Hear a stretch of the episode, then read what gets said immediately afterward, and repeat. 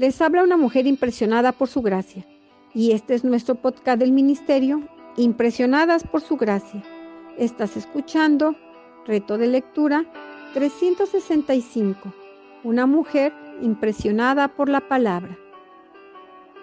Día 225, 13 de agosto. Hoy leemos Jeremías capítulo del 32 al 34. Jeremías 33. Vino palabra del Señor a Jeremías por segunda vez estando él aún preso en el patio de la cárcel, diciendo, podemos apreciar que el profeta aún se encuentra en la cárcel. Y los dos versículos siguientes, versículo 2 y 3, dicen, así ha dicho el Señor, que hizo la tierra, el Señor que la formó para firmarla, el Señor es su nombre. Clama a mí y yo te responderé, y te enseñaré cosas grandes y ocultas que tú no conoces. Este versículo ha sido citado con frecuencia en reuniones donde los cristianos expresan sus testimonios personales. Es un hermoso versículo, pero creemos que resulta aún más significativo si se lo recuerda en el contexto de este capítulo. A pesar del hecho de que el profeta estaba en una prisión, a este hombre se le pidió que comprara un campo. Jeremías actuó por fe y compró esa propiedad, aunque tenía muchas preguntas en su mente. ¿Por qué estaba Dios permitiendo que Judá fuera llevado al cautiverio? Sinceramente hablando, creo que cuando un creyente pasa por estos momentos de duda, estás dando un ejemplo de fe. Alguien podrá preguntar cómo puede ser esto. Estimado oyente, si usted está caminando con Dios, es una relación de compañerismo con Él. Él es tan maravilloso y hace cosas tan extraordinarias que habrá momentos en los que usted no entienda lo que Él está llevando a cabo. Nuestra pregunta seguramente va a ser, ¿por qué estás haciendo esto? ¿No tiene usted a veces preguntas como esta? Tenemos que admitir que todos las tenemos. En el libro de Habacuc encontramos que el profeta Habacuc tenía muchas preguntas. En realidad, su libro se parece a un enorme por qué. El profeta Jonás también tuvo algunas preguntas para formularle al Señor.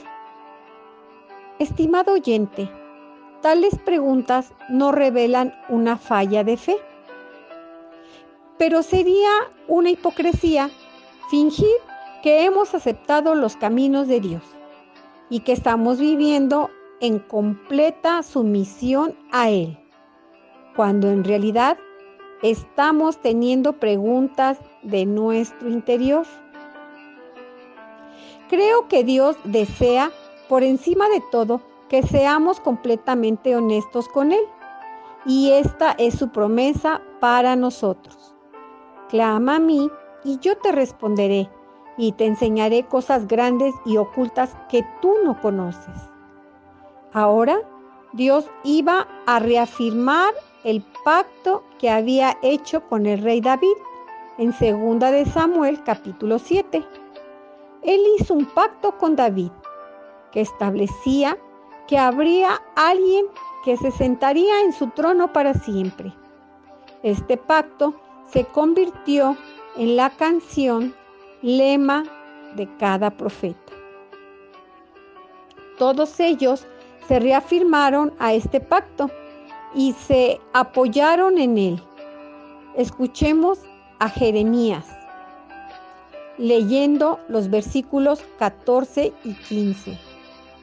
He aquí, vienen días, dice el Señor, en que yo confirmaré la buena palabra que he hablado a la casa de Israel y a la casa de Judá en aquellos días y en aquel tiempo haré brotar a David un renuevo justo, que actuará conforme el derecho y la justicia en la tierra. La frase en aquellos días se refiere al día que se aproxima, el día del Señor. La frase haré brotar un renuevo justo nos lleva a afirmar que no ha habido un renuevo justo, excepto uno, el que nació en Belén. Y dice aquí también, actuará conforme al derecho y la justicia en la tierra. Aquí observamos que aún no hemos tenido un gobernante como este. Y dice el versículo 16, en aquellos días Judá será salvo y Jerusalén habitará segura y se le llamará el Señor, justicia nuestra. La frase el Señor es nuestra justicia corresponde a que si nosotros tenemos alguna justicia, es en Cristo. Él es nuestra justicia. Leamos ahora el versículo 17. Porque ahí dice el Señor, no faltará a David un descendiente que se siente sobre el trono de la casa de Israel. Ni los sacerdotes y levitas faltarán un descendiente que delante de mí ofrezca holocausto, encienda ofrenda y haga sacrificio cada día. ¿Dónde cree usted que se encuentra este hombre hoy? No hay ningún israelita en el mundo que pueda reclamar el derecho a ocupar el trono de David. El único que tiene ese derecho está sentado a la derecha de Dios, como el salmista explicó en el Salmo 110, capítulo 1, donde leemos el Señor dijo a mi Señor, siéntate a mi diestra hasta que ponga a tus enemigos por estrado de mis pies. Dios se encuentra hoy llamando a personas que se relacionen con Él e invoquen su nombre y preparándose para colocar a su Hijo en el trono de este universo. Leamos ahora los versículos 19 al 22 de este capítulo 33 de Jeremías. Vino palabra del Señor a Jeremías diciendo, Así ha dicho el Señor, si pudiera invalidar mi pacto con el día y mi pacto con la noche, de tal manera que no hubiera día ni noche a su debido tiempo, podría también invalidar mi pacto con mi siervo David, para que deje de tener un hijo que reine sobre su trono. Y mi pacto con los levitas y sacerdotes, mis ministros. Como no puede ser contado el ejército del cielo, ni se puede medir la arena del mar, así multiplicaré la descendencia de David, mi siervo, y los levitas que me sirven. Cuando esta profecía fue pronunciada, Sedequías ocupaba el trono de Judá.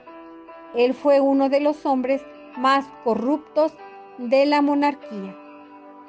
El rey Nabucodonosor le quitó los ojos y lo condujo al cautiverio. Uno podría pensar que esto dio por terminada la línea de descendencia de David. Habría dado por concluida la descendencia de cualquier otra nación. De ellos podemos estar seguros. por ejemplo, no hay nadie que hoy esté reclamando el trono del reino de Babilonia, y tampoco hay quien pueda ocupar el lugar que dejó Alejandro Magno. No hay hoy en Egipto ningún faraón, pero hay alguien en la línea genealógica de David que puede reclamar su trono. Dios dijo, Él tiene la intención de colocarse algún día en el trono del universo. Esta es una gran profecía y una que resulta muy difícil de ignorar o de espiritualizar. Creemos que Dios quiso decir exactamente lo que ha dicho. Y así llegamos al Jeremías 34. Como tema de este capítulo tenemos la predicción del cautiverio de Sedequías, la obediencia de los recabitas y el episodio en el que rey Joacim quemó la palabra de Dios. Gracias por escucharnos. En este bello día, nuestra oración es que Cristo viva en tu corazón y que el amor sea la raíz y el fundamento de tu vida y que así puedas comprender cuán ancho, largo, alto y profundo es el amor de Cristo.